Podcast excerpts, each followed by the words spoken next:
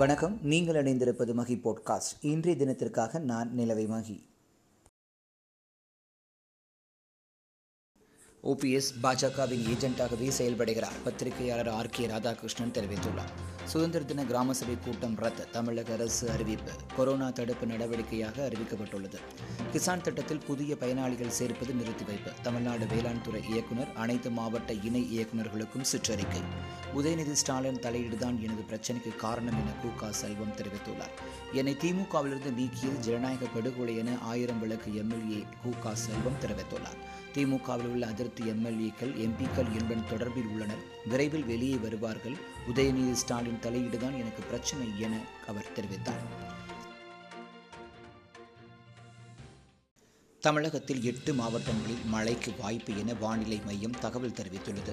குறைந்த காற்றழுத்த தாழ்வு பகுதி காரணமாக தமிழகத்தில் எட்டு மாவட்டங்களில் மழைக்கு வாய்ப்பு உள்ளதாக வானிலை ஆய்வு மையம் தகவல் தெரிவித்துள்ளது. அடுத்த நாற்பத்தெட்டு மணி நேரத்திற்குள் சென்னை திருவள்ளூர் காஞ்சிபுரம் வேலூர் திருவண்ணாமலையில் மழை பெய்யக்கூடும் என கூறப்பட்டுள்ளது.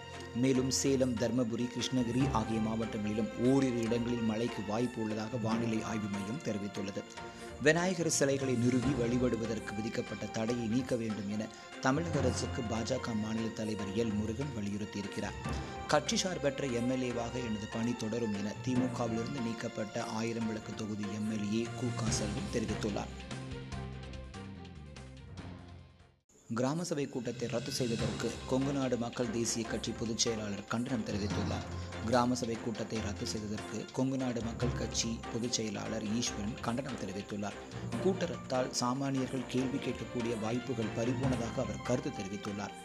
ஆதார் ரேஷன் கார்டுடன் விண்ணப்பித்தால் ஆகஸ்ட் பதினேழு முதல் இ பாஸ் வழங்கப்படும். முதல்வர் எடப்பாடி பழனிசாமி அறிவிப்பு. ஆதார் ரேஷன் கார்டுடன் விண்ணப்பித்தால் ஆகஸ்ட் பதினேழு முதல் இ பாஸ் வழங்கப்படும் என முதல்வர் எடப்பாடி பழனிசாமி அறிவித்தார். விண்ணப்பிக்கும் அனைவருக்கும் இ பாஸ் வழங்கப்படும் எனவும் அறிவித்துள்ளார். மேலும் மாவட்டம் விட்டு மாவட்டம் செல்ல அனைவருக்கும் இ பாஸ் வழங்கப்படும் என புதிய தளர்வுகளுடன் இ பாஸ் நடைமுறை வருகிற பதினேழாம் தேதி முதல் அமலுக்கும் வரும் என கூறினார். பாடகர் எஸ் பி பாலசுப்ரமணியம் உடல்நிலை கவலைக்கிடமாக இருப்பதாக மருத்துவமனை நிர்வாகம் ஐக்கிய அரபு அமீரகத்தில் நடைபெறவுள்ள ஐபிஎல் தொடருக்கான பயிற்சிக்காக சென்னை சூப்பர் கிங்ஸ் அணியின் கேப்டன் தோனி மற்றும் நட்சத்திர வீரர்கள் சுரேஷ் ரெய்னா ஹர்பஜன் சிங் உள்ளிட்ட ஆறு வீரர்கள் சென்னை வந்துள்ளனர். இரண்டாயிரத்தி பத்தொன்பது இரண்டாயிரத்தி இருபதாம் நிதியாண்டிற்கான உபரி நிதி ரூபாய் ஐம்பத்தி ஏழாயிரத்து நூற்றி இருபத்தி எட்டு கோடியை மத்திய அரசுக்கு வழங்க ரிசர்வ் வங்கி ஒப்புதல் அளித்துள்ளது.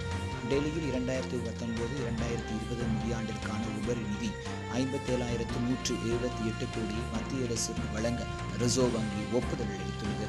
பேரிடர் கால நிதி தொகுப்பை ஐந்து புள்ளி ஐந்து சதவீதமாக வைத்துக் கொள்ளவும் ரிசர்வ் வங்கி ஒப்புதல் அளித்துள்ளது. இ பாஸ் முறையை முற்றிலும் நீக்கவே நான் வலியுறுத்தி வந்தேன் என மு க ஸ்டாலின் தெரிவித்துள்ளார். இ பாஸ் முறையை முற்றிலும் நீக்கவே நான் வலியுறுத்தி வந்தேன் என திமுக தலைவர் மு க ஸ்டாலின் தெரிவித்துள்ளார். விண்ணப்பிக்க எளிய மக்களுக்கு அதிக சிரமம் உள்ளது எனவும் அவர் தெரிவித்துள்ளார்.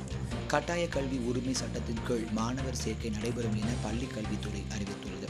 கட்டாய கல்வி உரிமை சட்டத்தின் கீழ் மாணவர் சேர்க்கை நடைபெறும் என பள்ளி கல்வித்துறை அறிவிப்பு வெளியிட்டுள்ளது. வரும் இருபத்தி ஏழாம் தேதி முதல் செப்டம்பர் இருபத்தி ஐந்தாம் தேதி வரை ஆன்லைனில் விண்ணப்பிக்கலாம் எனவும் அறிவிக்கப்பட்டுள்ளது. தனியார் பள்ளிகளில் இருபத்தி ஐந்து சதவிகித இடங்களுக்கு ஏழை எளிய மாணவர்களுக்கு ஒதுக்கப்படுகின்றன எனவும் அறிவிக்கப்பட்டுள்ளது.